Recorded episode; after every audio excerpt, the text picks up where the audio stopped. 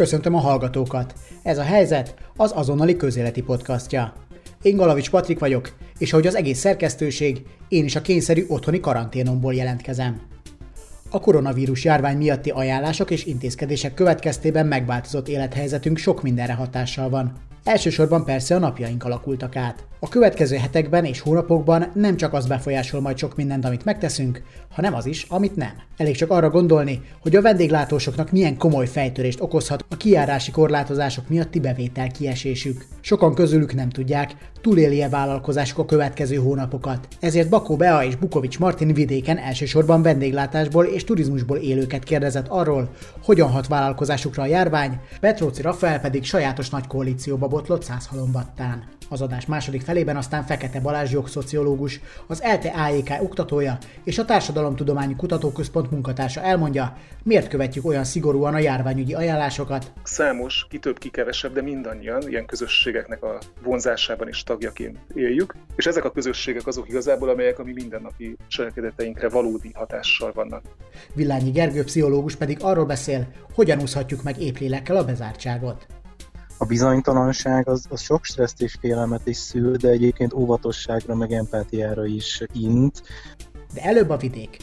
Bakó Bea először egy baranyai vendéglőst kérdezett a tapasztalatairól szombat reggel óta ténylegesen vannak jogszabályi szintű korlátozások, eddig csak kérték az embereket, hogy maradjanak otthon, észleltek-e valami változást az, amikor csak kérték ahhoz képest, és az, hogy most már tényleg szigorú a tilalom? Azért nem érezzük, mert ma már be is kellett zárnunk az ajtót. A tegnapi nap még 15 óráig bejöhettek, akár egy menüt is megehettek, de most már semmi ilyen lehetőségük nincsen. Telefonos elérhetőségeink vannak, szólnak, és elvitelre tudunk ételt biztosítani mindenkinek.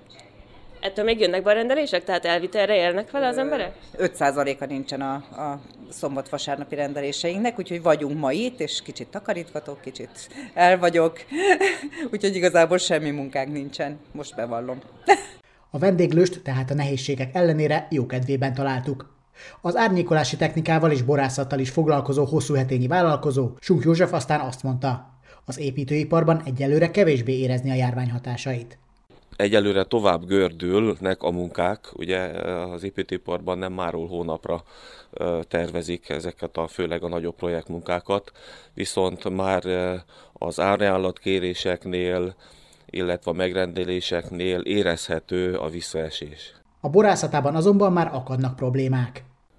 És mi a helyzet a, a borászattal? Azt gondolná az ember, hogy ha az ember tudja, hogy két-három hét karanténba vonul, akkor lehet, hogy jól bespájzol borral, ilyen jellegű érdeklődést tapasztal, vagy ennyire nem kell örülni? De nagyon-nagyon jó a kérdés, mert eh, két részre eh, választanám a, választ.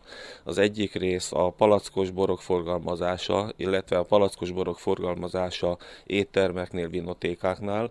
Eh, hát itt ugye egyértelmű a visszaesés, ahogy az éttermeknél ugye megszüntették a nyitvatartást, meg a vinotékáknál is ez a kiárási korlátozás, ugye hát korlátozza a vásárlásokat, tehát hogy ott egyértelműen nagyon nagy a visszaesés. De a borászatban is vegyes a kép. A vinotékek bevételei ugyan csökkentek, ugyanakkor Sunk József azt mondja, a pincéjének még meg is nőtt a forgalma az utóbbi hetekben. Ahogy az emberek a boltokban is a tartós élelmiszereket próbálják beraktározni, úgy hál' Isten sok visszatérő vásárlónk van itt a pincénél, akik hát folyóborokat is, meg palackos borokat is vesznek, és azt tapasztalom, hogy egyelőre többet vásárolnak, mint szoktak. Egy pécsi kocsmáros már nem tudott pozitívumot említeni. Az ő helyzetén már a március 27-én bejelentett kiárási korlátozás sem rontott. Hát én úgy gondolom, hogy innentől kezdve nincs hová romlani, mert az elmúlt három hétben is ugyanazt tapasztaltam, amit az elmúlt két napban két napban hoztak rendeletet, és igazából nem tudok nyitva tartani, én az eredeti nyitvatartásom szerint 16 órától voltam nyitva, úgyhogy nem tudok mit csinálni per pillanat. Nem fordult akkor az sem meg a fejedbe, hogy esetleg előre, előrébb hozd a nyitvatartást, vagy ezzel nem szeretnéd az ilyen napi alkeszokat becsánvatani a kocsmába?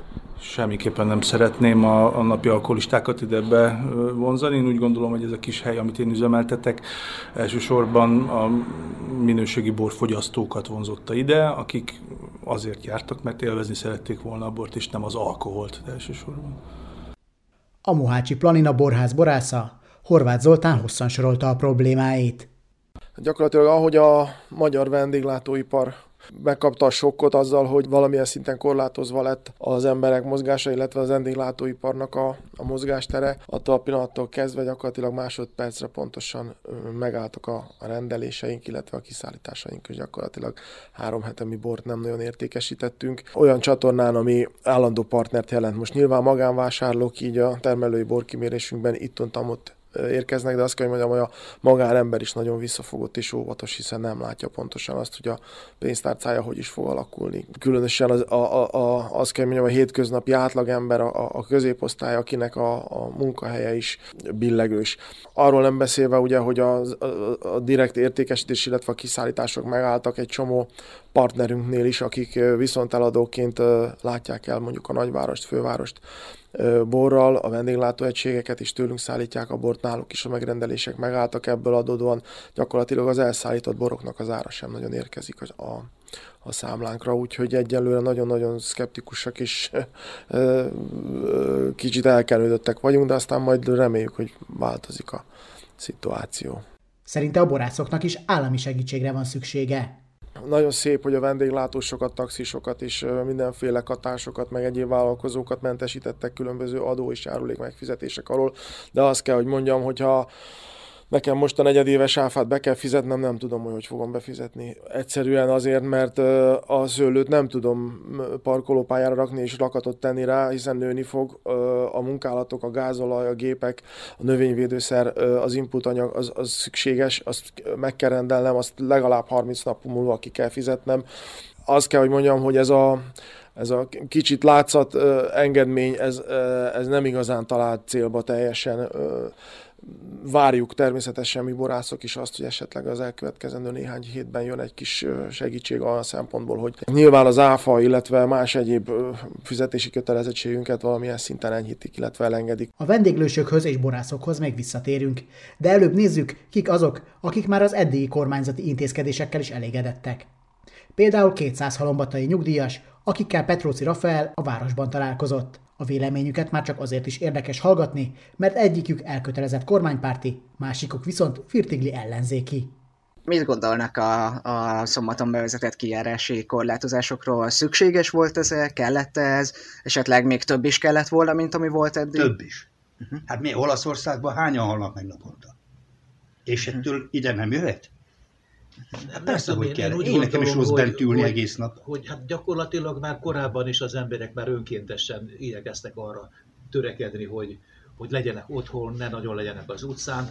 Tehát én szerintem olyan nagy változást nem okozott az én életemben például egyáltalán. Úgy is mentem a boltba, sétálgattam napközben, de hát Isten nem is az a lényeg. Az a lényeg, hogy Amerikába sem mennek ki, most már olaszok is rájöttek, hogy nem mennek foci meccsre, mert ott, ott fertőzték meg egymást. Itt is még nekünk hogy igen, tudni kell, és persze, hogy szigorúan kell. Nem akkor kell már szigoroskodni, amikor majd már izé, 5000 vagy, vagy 500 fog meghalni, mint, mint, mint 1000 ö, Olaszország. De azért én azt gondolom, hogy azért a szigorúságot is mértékkel kell, mert hogyha ha leállt teljesen a gazdaság, nem termeljük a élelmiszert, létszükségleti cikkeket, meg minden, abból még nagyobb tragédia lenne. De, de biztos, hogy jobb így. Én szerintem is, mert hát ahogy akkor nem fertőzi egyiket a másikat. Hát ezt nem véletlenül csinálják. És jó csinálja. Viktor már igenis keletett ez, keletett. És olyan is van, akinek csak jót hoztak a mostani intézkedések. Mint a most hallható budapesti anyukának. Igazából csak pozitívat, mert hogy itthon van a gyerekünk apukája is velünk, mert mi eddig is kb. ezt csináltuk. Tehát január-februárban a sima influenza miatt se nagyon mentünk közösségbe, nem nagyon békávéztunk, sétálni jártunk ki meg rokonokhoz, amit így nagyjából eddig is csinálunk, úgyhogy nekünk nem okozott különösebben nagy változást. Ki lehet bírni azért. Akkor ez most egy ilyen, a társadalomnak egyfajta ilyen empátiás tréning a kismamák felé. Most más is megtapasztalja, hogy milyen itt ülni egész nap. Hát most én erre így nem ülnék rá konkrétan, nem kezdenék el sírni, hogy jaj, a kismamáknak, meg az anyukáknak milyen rossz, de legalább meglátja más is, hogy nem, nem a legnagyobb fán itthon ülni egész nap egy gyerekkel, és csak kilevegőzni, járni ki, és csak anyukákkal találkozni. Úgyhogy ebbe van valami, igen.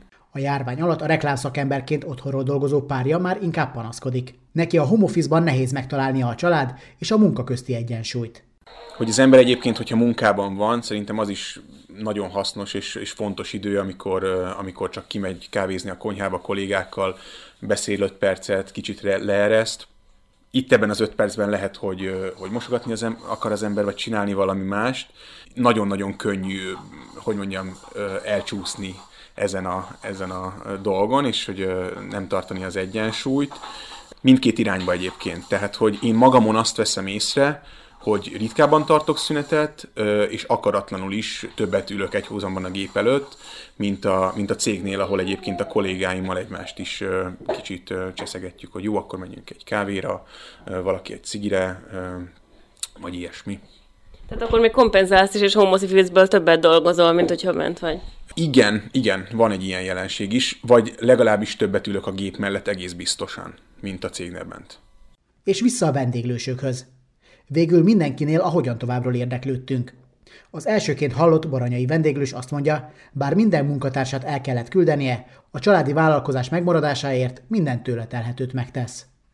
Nekünk az a szerencsénk, hogy a szoceg részére szociális étkezést biztosítunk. Az megmaradt teljes egészébe, ugyanúgy kiszállítva, amit nem mi csinálunk, mi csak kiadjuk az ételt.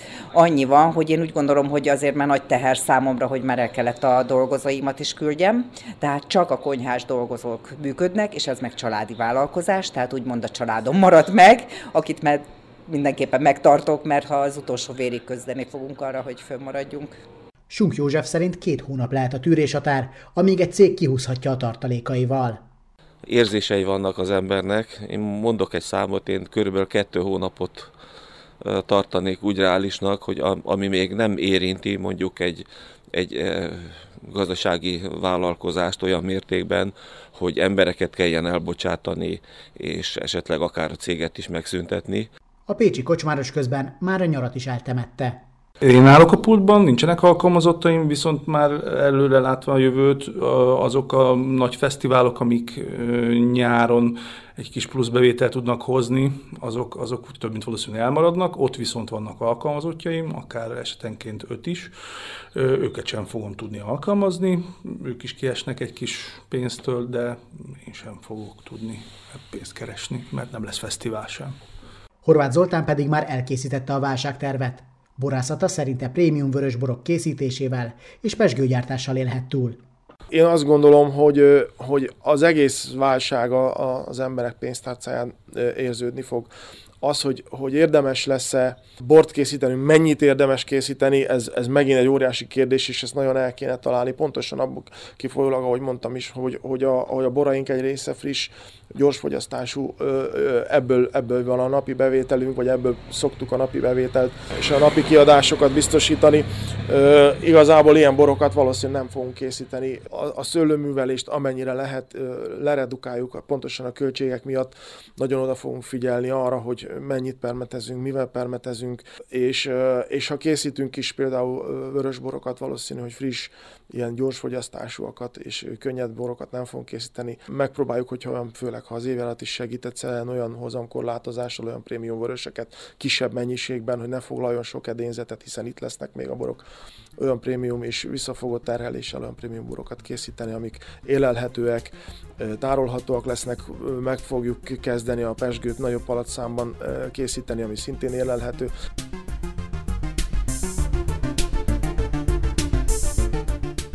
Sokan vannak tehát, akik nem tudnak optimizmussal a jövőbe tekinteni. Az azonnali írt cikkében azonban Fekete Balázs jogszociológus éppen egy pozitívumot emelt ki. Részben Isik Sándor egy korábbi írására reagálva arról értekezett, miért követi a többség a veszélyhelyzetben meghozott legszigorúbb intézkedéseket is.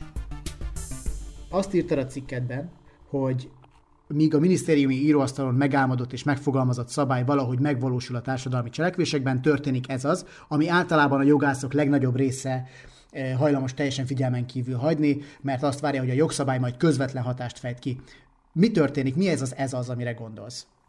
Hát ha szabadna egy picit máshonnan kezdeni, vagy egy picit más irányba elindulni. Ugye az első dolog, amit a jogi egyetemeken általában minden fiatal joghallgató megtanul, hogy van egy nagyon fontos jogelv, még a római jogból jön, ez az ignorancia juris non excusat, ami azt jelenti, hogy a jog nem tudása, nem mentesít, talán így lehet a legjobban lefordítani.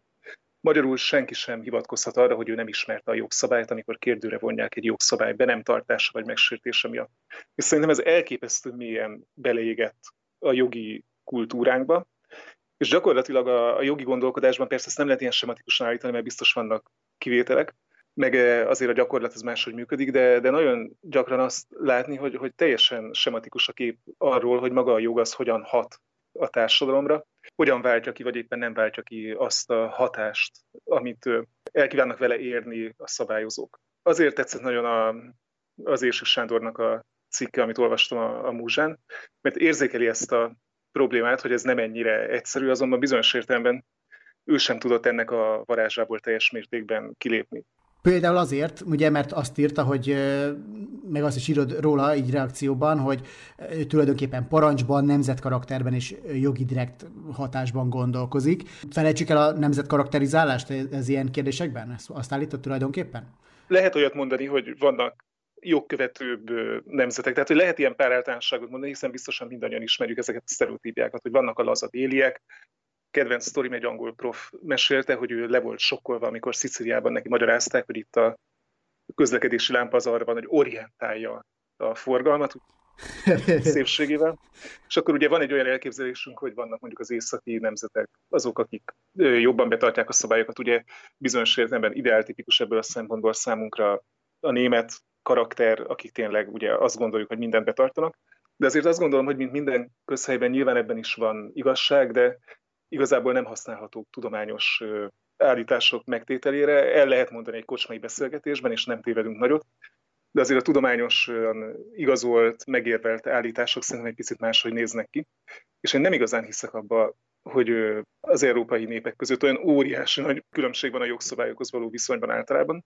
Az lehetséges, hogy vannak bizonyos szabályok, amelyek egy-egy országban mondjuk fontosabbak valami miatt a lakosságnak is jobban követik, de mondok egy egyszerű példát, hogy ugye mi azt gondoljuk magunkról, hogy azért mi az adó jogszabályokhoz, hát nem is tudom, hogy mondjam, finoman, kreatívan állunk, meg azért, ha lehet, akkor inkább elkerüljük, meg ha nem kell számla, akkor nem kell számla, és azt gondolnánk, hogy ez valami elképesztő közép-európai ilyen fátum, vagy sajátosság, vagy bármi. Volt alkalmam Berginban élni, a belgák ugyanígy fogják föl az adó jogszabályokat, még a flamandok is, akiket pedig inkább egy ilyen északi karakterhez sorolnánk. Tehát nincsenek ilyen típusú erős különbségek szerintem tudományos értelemben, és ezért érzem egy picit erősnek abban a cikkben azt az állítást, hogy hogy vagyunk mi magyarok, vannak a németek, akik ugye megvan nekik magyarázó, hogy hogy kell a szabályokat követni. Szerintem a szabálykövetésnek elsődlegesen nem egy ilyen kollektív nemzetkarakterológiai oldala van.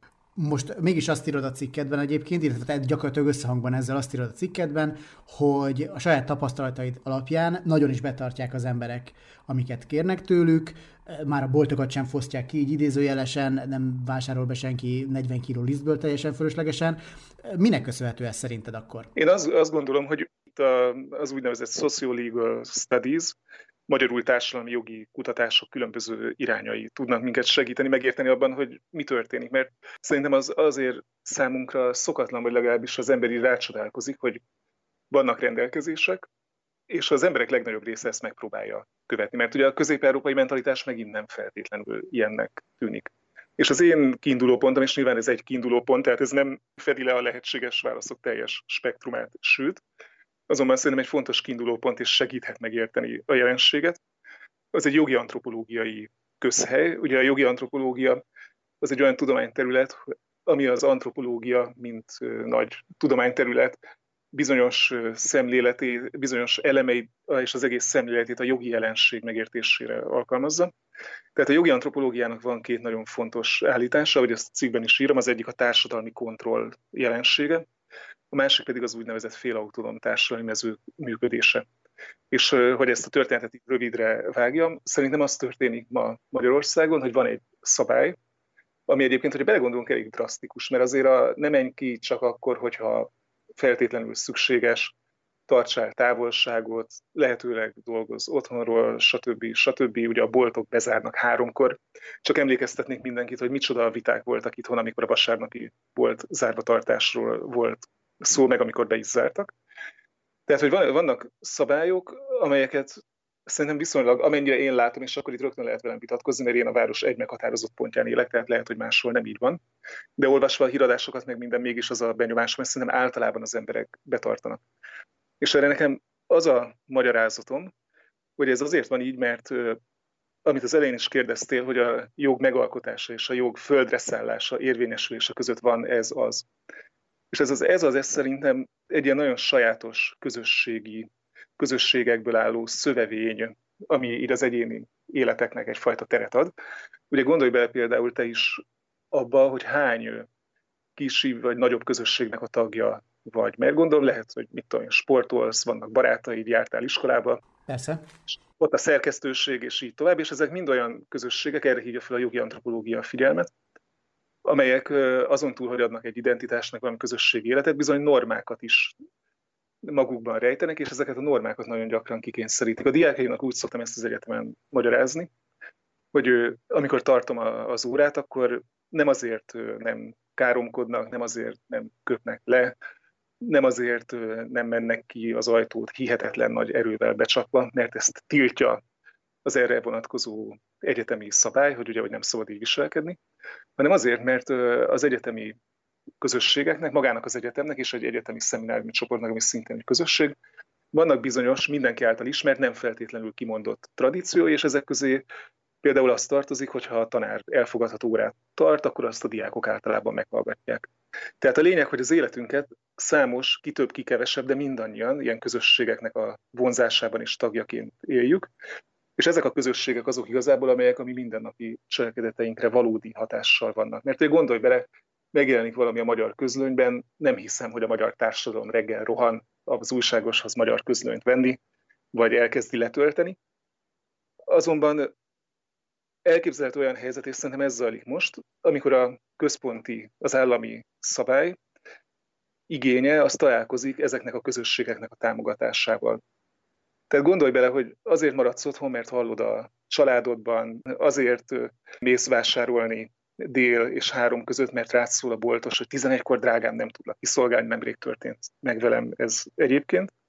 És szerintem ez a nagyfokú, én azt állítom, hogy nagyfokú, de ezzel megint lehet vitatkozni, de ez a nagyfokú szabálykövetés, ami most a magyar társadalmat jellemzi, és ami egyébként egy nagyon izgalmas és új közösségi élmény, az részben azért abból fakad, hogy ezek a közösségek szaknyelven félautonóm társadalmi mezők, ezek alapvetően támogatják ezt a nagyon absztrakt állami szabályt, és a saját kereteiken belül igenis igyekeznek ezeket kikényszeríteni.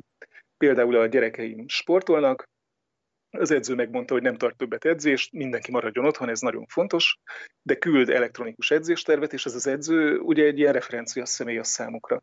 És mivel a többi gyerek sem megy edzeni, hanem mindenki próbál otthon maradni, így igazából megvalósul itt a mikroszinten az a nagy cél, amit ugye valahol a törvényalkotó vagy a jogszabályalkotó elképzel. Igen, ez nagyon fontos, amit mondasz, és te ugye Kelenföldön vagy most, hogyha jól tudom, a 11. kerületben. Tehát Igen. ott mondjuk nem is annyira meglepő, hogy betartják az embereket ezeket, ezeket a szabályokat. Én is egyébként, hogyha, hogyha éppen Budapesten élek, akkor, akkor én is a 11. kerületben lakom, és nekem is van arról tapasztalatom, hogy ott milyenek az emberek.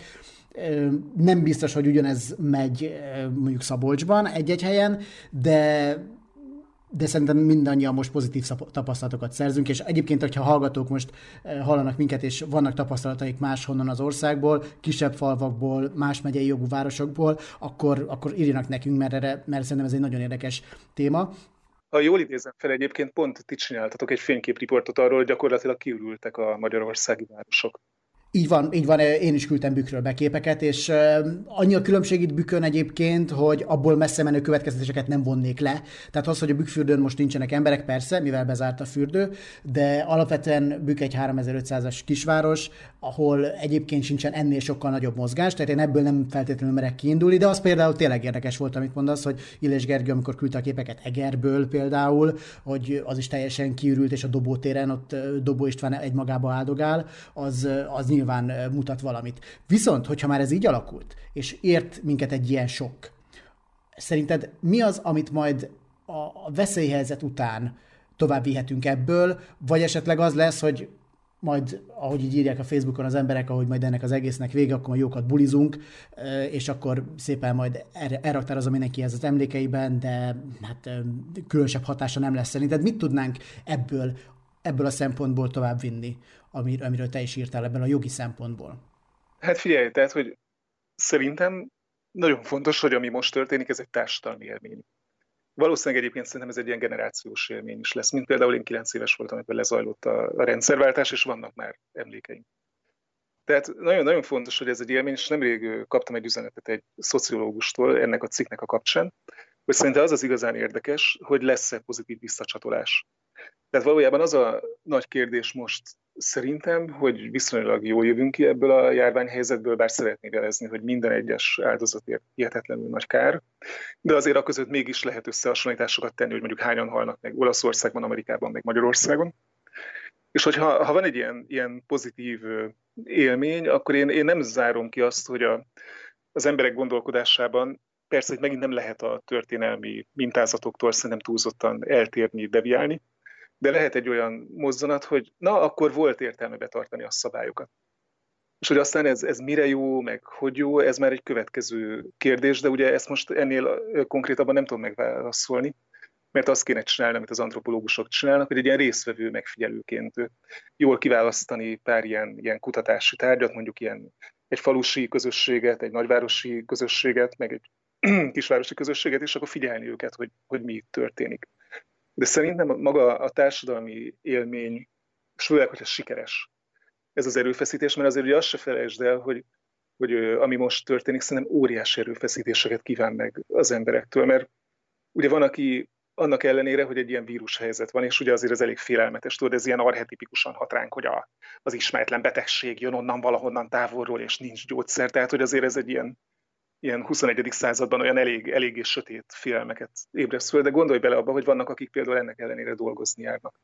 Tehát, hogy azért szerintem ők izgulnak, és nem érzik magukat jól ebben a helyzetben. Ez abszolút így van, én sem érzem magam teljesen komfortosan akkor sem, amikor a szemközti boltba átmegyek, tehát ez, ez teljesen megértem, és ehhez képest ugye vannak tényleg, akik bejárnak a munkahelyükre, és adott esetben főleg az egészségügyi dolgozókra, hogyha gondol valaki, ők meg aztán, ők aztán főleg az a kaszt, akik, akik nyilván kétszer is meggondolják, hogy hova nyúlnak, meg hogyan. Ja, még... bele abban még csak hogy mondjak valamit, hogy ugye van a családokra hihetetlenül rászakadt ez a dolog, mert hogy hogy ugye nincs iskola, itthon vannak a gyerekek, és ez minden családnak egy hatalmas kihívás.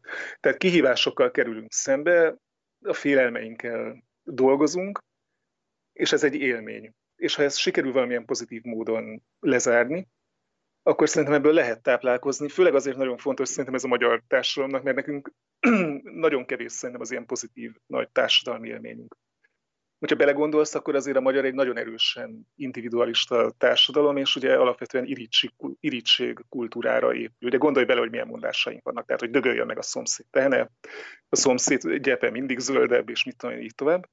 És én talán azt gondolnám, hogy azt tudjuk ebből magunkkal vinni, és ez nem fogja megváltoztatni a társadalmi attitűdjeinket drasztikusan, de mégis, hogy volt egy helyzet, ahol mint közösség, ahol mint egy ilyen közösségi háló, amit ugye absztrakt módon társadalomnak is szoktak nevezni, tudtunk eredményesen a saját félelmeinkkel, a saját nehézségeinkkel szemben mégiscsak valamit tenni. És ilyen értelemben szerintem ez sokkal inkább társadalmi, mint politikai élmény. Ugyanakkor a kormánynak a felelősségét is feszegeted a cikkedben, amikor azt mondod, hogy akkor cselekszik bölcsen a kormány, hogyha nem veszíti el ezt a úgy fogalmazom, hogy ezt a földszintet nem veszíti el, a földszint mostani erős támogatását, tehát az embereknek az erős támogatását. Ugyanakkor ez ugye akkor lehetséges, amíg olyan intézkedéseket hoznak, amit mindenki méltányol, meg mindenki azt mondja, hogy ez, ha bár kemény intézkedés, de erre szükség van, ezt belátjuk. De mi van akkor, ha irreálisan szigorú intézkedésekre lesz szükség? Nem tudom, hogy, hogy a kormány hogy gondolkozik, nem tudom, hogy az igazságügyminisztériumban hogy gondolkoznak. Érdekességképpen vetem föl, hogy nemrég mesélte nekem valaki, hogy a Cselek Felsőbíróságnak és Igazságügyminisztériumnak is van külön jogszociológiai ilyen, ilyen departmentje, tehát hogy ilyen főosztálya. Itt Magyarországon ilyen nincs, tehát hogy ez valahogy így nem a, jogtársadalmi hatásainak a vizsgálata az úgy tűnik, hogy nem tartozik az ilyen hivatalos szervek érdeklődése körébe, meghagyták a tudósoknak, zárójel bezárva, tehát nem tudom, hogy, hogy ők hogy gondolkoznak, de Ugye az nagyon fontos, hogy szerintem itt a, az intézkedéseket, legalábbis én így gondolom, de lehet, hogy az élet megcáfol, alapvetően a helyzet indukálja. Tehát ugye a járványügyi helyzet, és én nem vagyok epidemiológus, nem értek a virológiához, nem akarok semmilyen módon ebben állást foglalni, vagy erről úgy feltüntetni magam, mintha ezt tudnám, de hogy én úgy látom, ahogy így nézem a történéseket, hogy a járványügyi helyzet azért az tud változni. És valószínűleg egy, egy politika, meg egy kormányzati tevékenység akkor jó, hogyha a járványügyi helyzetre adekvált válaszokat ad. Szerintem most talán még nincs az a helyzet, amikor ugye exponenciálisan elkezd nőni a fertőzöttek száma, és így tovább. Bár azt ugye tudjuk, és ezt a kormány is kommunikálja folyamatosan, hogy a fertőzöttek száma nagyobb, mint amit az azonosított fertőzöttek mutatnak, valószínűleg a sokszorosa. De ami mellett én érvelnék, hogy ebben a helyzetben, amikor még nincs úgy tűnik járványügyi szempontból olyan drasztikus intézkedésre szükség, addig jobb meghagyni ennek az úgynevezett földszintnek, tehát a társadalmi, a félautonóm társadalmi mezők szövevényének azt, hogy ezeket a szabályokat, amivel egyetért, ő maga kényszerítse ki. De lehet olyan helyzet, amikor sokkal szigorúbban kell fellépni, csak ott megint szerintem az a tét, hogy el tudják-e magyarázni, hogy most már miért nem jöhetsz ki egyáltalán a lakásokból, például, mint hogy Kínában volt. Wuhanban, ha jól tudom, hogy három naponta egyszer lehetett kimenni vásárolni. Tehát igazából szerintem itt egyfajta ilyen, ilyen empátiára van szükség, és ugye halkan jegyzem meg, hogy a, a kormány az, meg a kormányzat, meg a, a szervek, akik ebben foglalkoznak, igazából most derült ki, hogy, hogy mennyire rá vannak szorulva a társadalom támogatására. Tehát az nyilvánvaló, hogy már ezt a kijárási korlátozást sem lehetne szerintem az emberek ellenkezésére betartatni. Egyszerűen azért, mert nincs annyi rendőr, nincs annyi katona, aki minden pillanatban, minden állampolgár mellett ott áll, és akkor figyeli, hogy mit csinál. Tehát ilyen értelemben szerintem egy kicsit ilyen rókafogta csuka helyzetről is van szó. Ha a kormány érdekelt abban, hogy az intézkedései eredményesek legyenek, akkor muszáj olyan intézkedéseket hoznia, amelyek még nem bénítják le ennek a támogató közegnek, a különböző ilyen kis közösségeinknek a működését, és erre pedig azért van szükség, mert azért ugye van nekünk egy ilyen sötét oldalunk is, tehát elég erős történelmi tapasztalataink vannak arról, hogy hogy lehet egy jogszabálynak ellene szegülne. Szegülni kezdve a passzív ellenállástól egészen aktív dolgokig, és ugye ez is nagyon mélyen benne van a társadalmi gondolkodásunkban, hogy tőlem csak ne kérjék számot, én azt majd tudom egyébként is, és tudunk mindenféle ilyen történelmi érveket mondani a Habsburgoktól 56-ig, hogy miért nem tartunk be egy szabályt.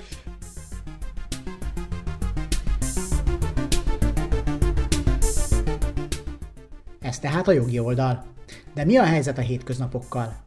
Villányi Gergő pszichológussal arról beszélgettem, meddig tarthat ki a most tapasztalható társadalmi szolidaritás miért tartjuk magunkat az előírásokhoz az, és az ajánlásokhoz csak azért, mert nem akarunk megfertőződni, vagy azért, mert egyébként most itt társadalmilag érezzük azt, hogy a másikkal sem kéne kiszúrnunk? Ez nagyon jó kérdés egyébként. Én azt látom, hogy vegyes a kép, de szerencsére inkább a felé borul az egész, hogy, hogy másokra is vigyázzunk.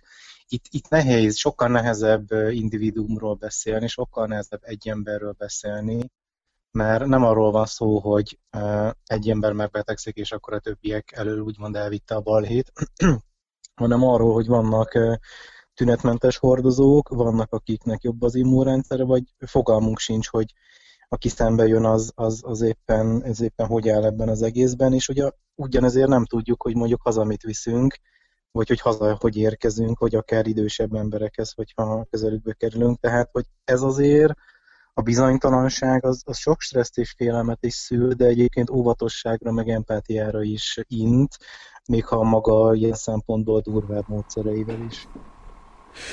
Viszont ami Isten igazából most ért minket, szerintem az egy hatalmas társadalmi sok az. abból a szempontból, hogy ennyire megváltoztatni az életét ennyire rövid idő alatt, ennyi embernek nem volt szükség nagyon-nagyon régóta. Szerintem nem él olyan ember már nagyon, aki, aki ilyenre emlékezne, talán tényleg a háborús generáció az, akik, akik ilyenről tudnának beszélni. Mi játszódik le ilyenkor az egyénben, amikor össztársadalmilag ér minket egy ekkora csapás, úgymond? Nagyon érdekes, hogy nagyjából a gyász folyamatnak a jóformán az összes reakcióján végigmegyünk, tehát akár a düh, akár a tagadás, akár az alkudozás, akár az elfogadás, akár a feladás, tehát hogy itt, itt nagyon sok stáció van, és ugye nem feltétlenül e, a tankönyvi minta szerint követik egymás után. Én is ezt tapasztaltam, tehát hogy volt, aki, aki konkrétan kijelentette, hogy mindenki birka, aki ebben hisz, és, és sok hülye, és hogy hát itt nincs is akkor a balhé. Ugye ez csak egy sima influenza, tehát nagyon sok ilyen is keringet, Volt olyan, aki, aki konkrétan nagyon megijedt, és, és nagyon durva szorongásos tüneteket, vagy pánikrohamhoz jellemző hasonló tüneteket produkált. És volt az, aki ezekből ugye tovább lépve megoldásokat igyekezett keresni, élhetővé tenni az életét, megoldani dolgokat, mert ez a helyzet, akár a bezártság, akár a, lecsökkent szociális kapcsolatok száma, akár a munkahely, iskola, mindenben az a rengeteg változás. Ez most nagyon-nagyon sok kérdőjelet és nagyon-nagyon sok megoldandó helyzetet hozott elő. Tehát azt mondod, hogy tulajdonképpen nem feltétlenül tankönyvi példa alapján, de gyakorlatilag gyászolunk. Hát rengeteg veszteség ír mindenkit, tehát hogy ha csak azt vesszük, hogy nem hagyhatod el a lakásodat, vagy csak nagyon indokolt esetekben, vagy hogyha mondjuk elhagyod még akkor is lelkiismeret fordulásod van, vagy esetleg a családod úgy reagál, hogy mégse kéne. Tehát, hogy itt nagyon sok szempontból veszteség, tehát az, aki mondjuk meg a munkahelyét veszítette, vagy akár a lakhatását, mert kidobták a bérletből, tehát, hogy nagyon széles a köre a történeteknek, és, és mindenhol, ha nagyon lecsupaszítjuk, és nem azért, hogy leegyszerűsítsük, a veszteség jön szembe. Ami nagyon érdekes egyébként ebben a helyzetben, és ami engem így megfogott, hogy mi magyarok azért elég híresek vagyunk arról, hogy ott fúrjuk egymást, ahogy, ahol tudjuk. És most mégis érzek egy ilyen összezárást hogy ha most én itt a, kinézek az ablakon, akkor látom, hogy többen tettek ki szívecskét az ablakba, Aha. ha elmegyek a boltba, akkor nagyon figyelnek rám a boltosok is, egyből fertőtlenítenek mindent, maszkban vannak, és elmondják, hogy azért vannak maszkban, hogy, hogy nem csak maguk miatt, hanem a vásárlók miatt is. Tehát egy ilyen, egy ilyen összezárás van, de hogy ezt be tudom részben egy ilyen kezdeti lendületnek, mert mondjuk három hetekkel kb így élnünk, ahogy élünk. Meddig tarthat ki ez? Ez egyfelől ugye egy adaptációs folyamat is, tehát hogy én nehezen tudnám elképzelni, hogy mondjuk így élünk ezen túl mondjuk két éven keresztül, de ugye ez fölmerült az is, hogy máskor is jöhet egy hasonló, és akkor mondjuk már rengeteg megoldásunk vagy metódusunk lesz erre. Igen, tehát hogy szakmai beszélgetésekben fölmerül annak a, a kérdése, hogy ez most kezdeti időszak még, még mindenki lelkes, még mindenki bírja, és amikor majd a kimerülés jön, majd a tele van a bakancsom az egésszel, meg a a többi, hogy na jó van, mindenhol szabályozás, mindenhol szigorúság, akkor egy kicsit hol tudunk rajta lazítani, akkor más lesz. Érkeznek olyan hírek, hogy ahol már mondjuk a boltokat fosztogatják, meg én is voltam ilyennek szemtanúja az utcán, ahol maszkba öltözött, hát ilyen fiatalabb, középkorú emberek az autókat cseszegették, amik elmentek mellettük, és ez ráadásul Deák Ferenc téren belvárosban, tehát hogy sok ennek a vetülete. Én azt gondolom, hogy amellett, hogy ez most szigorúsággal, meg, meg szabályozásokkal, meg új keretekkel jár, el kell kezdeni azon is dolgozni, hogy hogyan tudunk egy kicsit ebben lazítani, vagy egy kicsit ebben valahogy megoldásokat találni, akár a pihenésre, akár a problémák megoldására, akár hogy a feszültség csökkentésére, mert a külvilágtól, mint olyantól, tehát azt nem várhatjuk, nem belátható az sem, hogy akkor jó, akkor még ezt a hetet kell kibírni, és akkor jól van, mert, mert fogalmunk nincs, hogy, hogy durvább szigorítás, most már egy kicsit lazább lesz, vagy hogy, hogy, hogy mi lesz mondjuk egy hét múlva, két hét múlva, és az, az nem olyan rengeteg idő.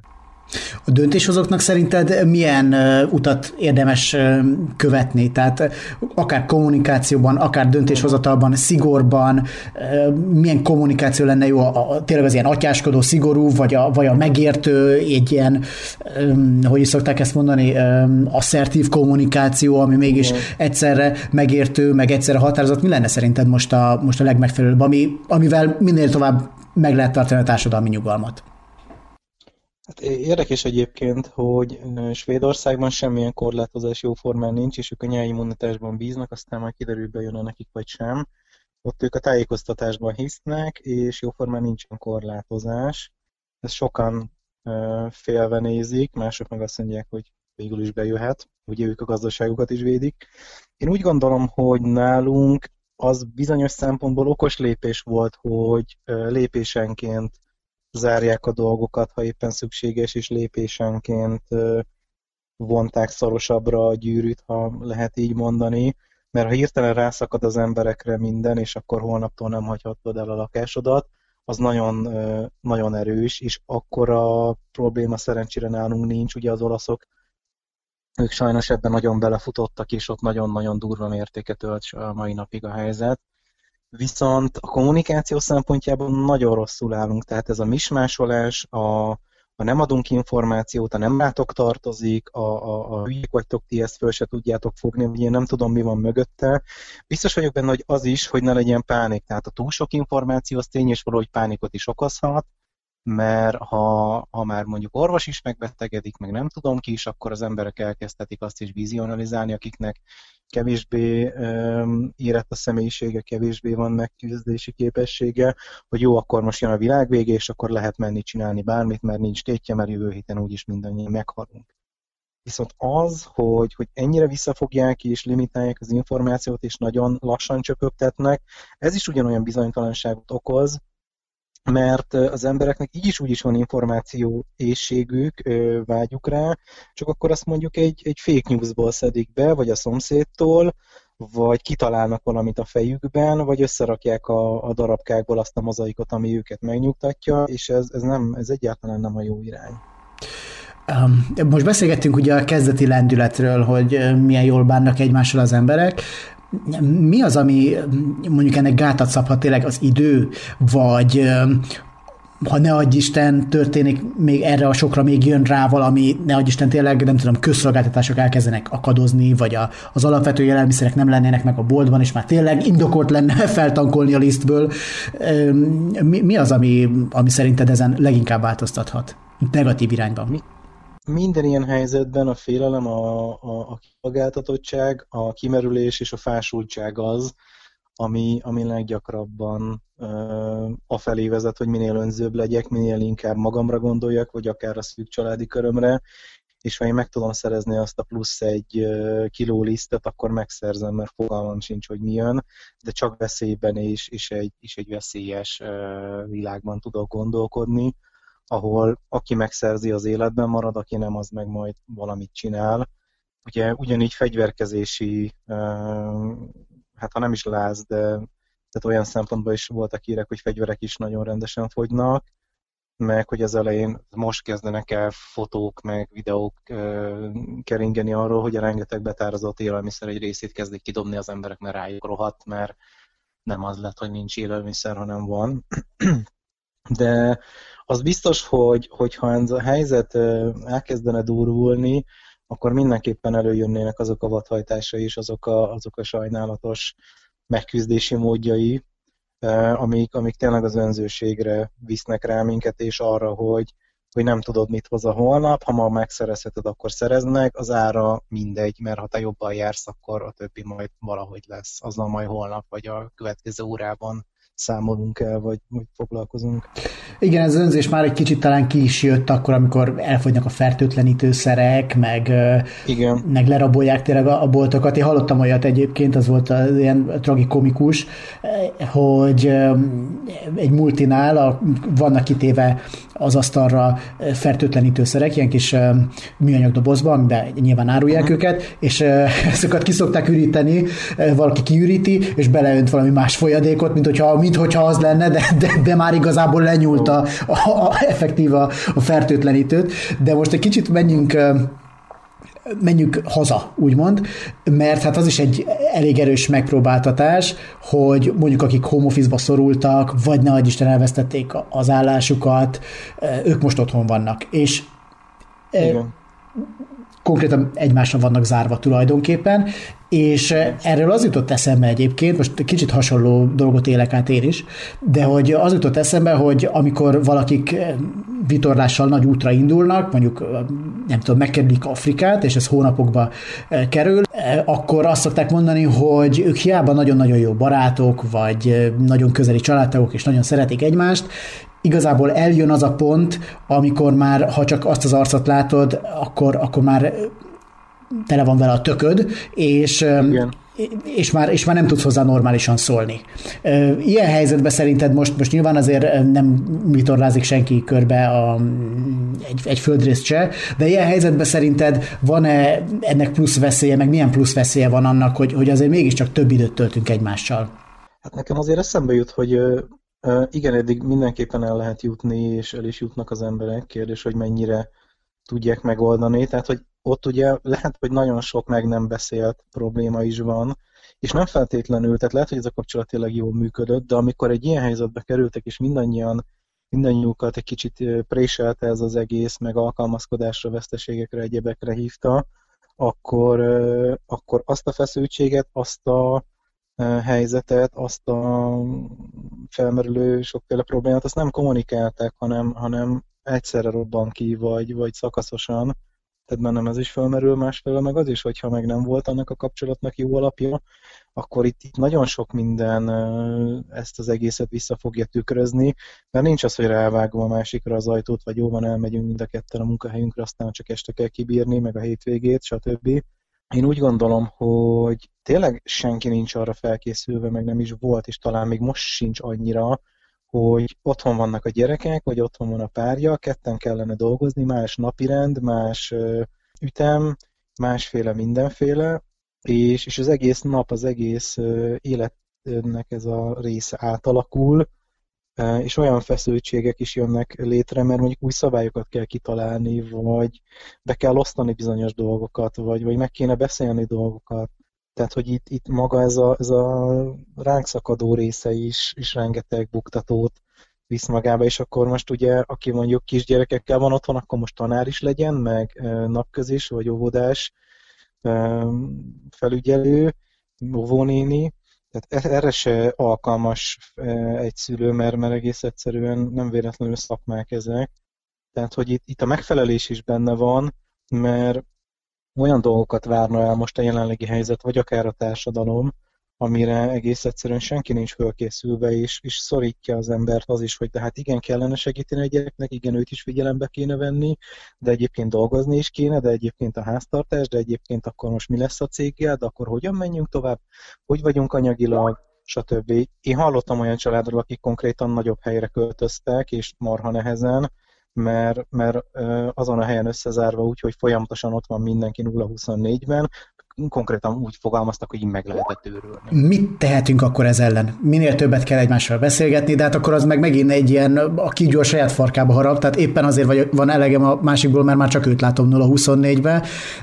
Igen. Menjen ki akkor valaki a kertbe, vagy akkor mégiscsak menjen el sétálni, vagy, vagy inkább üljön be a Spice-ba, addig egyedül, és addig is egyedül van, nem tudom, tehát hogy sok a faktor, ugye, tehát hogy egy mit tudom, egy 30 pár négyzetméteres lakásban ezt azért nehezebb megoldani, mint akinek van egy családi háza. Igen, most a kert például az egy nagyon nagy előny, vagy egy nagyon nagy plusz tud lenni, már amikor március végén nem hó éppen, vagy három fok van, de attól függetlenül. Igen, tehát, hogy most én tőlem akár a séta is tud ugye segíteni, mert akár kiszerezteti az ember a fejét, de ugye felmerül az én idő, tehát hogy minél inkább introvertáltabb karakter valaki, azért, azért van igénye elvonulásra én időre, és lehet, hogy abból fakad a feszültség, hogy úgy érzi, hogy be van szorítva, nincs ideje kicsit elvonulni, kicsit töltődni, az introvertáltak ugye nem társaságból, hanem elvonulásból, így nagyon leegyszerűsítve töltődnek könnyebben, és ha ez nincs neki megadva, akkor ő folyamatosan egy ilyen zsivajban, egy ilyen káoszban érzi magát, és ez, és ez feszültséget okoz. Bármennyire is a kígyó a saját farkára harap, mégiscsak a beszélgetés a legjobb, akár úgy is, ha azzal kezdődik, hogy így elegem van belőled, úgy elegem van belőled, ezt csinálod, azt csinálod, azt csinálod, így viselkedsz, úgy viselkedsz, mert ez legalább, tehát maga ennek a kiventilálása is erőteljesen feszültségcsökkentő, utána pedig megoldást lehet találni, vagy belátni, hogy ezt igazából a feszültség mondatta, és nincs akkora baj. Nagyon sok helyen látom azt, hogy az segít, hogy igen, most ránk szakadt ez a sok minden, de hogy hogyan tudjuk egészséges mértékbe beletenni az életünkbe, akár a munkát, akár a gyereknek a dolgait, akár a másiknak a tehát együtt dolgozást, vagy hogy közösen használunk egy szobát, és mondjuk nincsen több. Tehát, hogy itt a, a probléma megoldás, a, a megoldáskeresés az nagyon elsődleges, mert én egyetértek azzal a szemponttal is, ami online terjed, hogy persze fontos a tanulás, persze fontos az iskola, de most pont egy olyan helyzet van, hogy nem azt kell leverni a gyereken, hogy nem csinált meg egy feladatot, vagy egy valami órát nem hallgatott úgy végig, hanem ö, sokkal inkább mentesíteni egymást a, a felelősség meg a feszültség alól, olyan tekintetben, hogy tényleg az együttélés minél normálisabb kereteket tudjon kapni, mert az az egy, nem tudom, lecke, vagy az az egy beadandó matekházi feladat, az nem lesz olyan fontos a végkimenetelben, mint az, hogy most éppen egymás haját tépjük, mert nem, nem érte meg a gyerek, vagy nem történt az. Ez volt ezen a héten a helyzet. Ne felejtsetek el feliratkozni Spotify-on, a Google Podcast felületén és iTunes-on, ahol értékelni is tudjátok a podcastot. Valamint kövessétek az azonnalit Facebookon, YouTube-on és Instagramon, illetve iratkozzatok fel hírlevelünkre, a reggeli feketére. Az én oldalamat is megtaláljátok Facebookon, ahol örömmel veszem az üzenetben küldött témajavaslataitokat. Galavics Patrikot hallottátok, a figyelmeteket megköszönve búcsúzom, a viszont hallásra!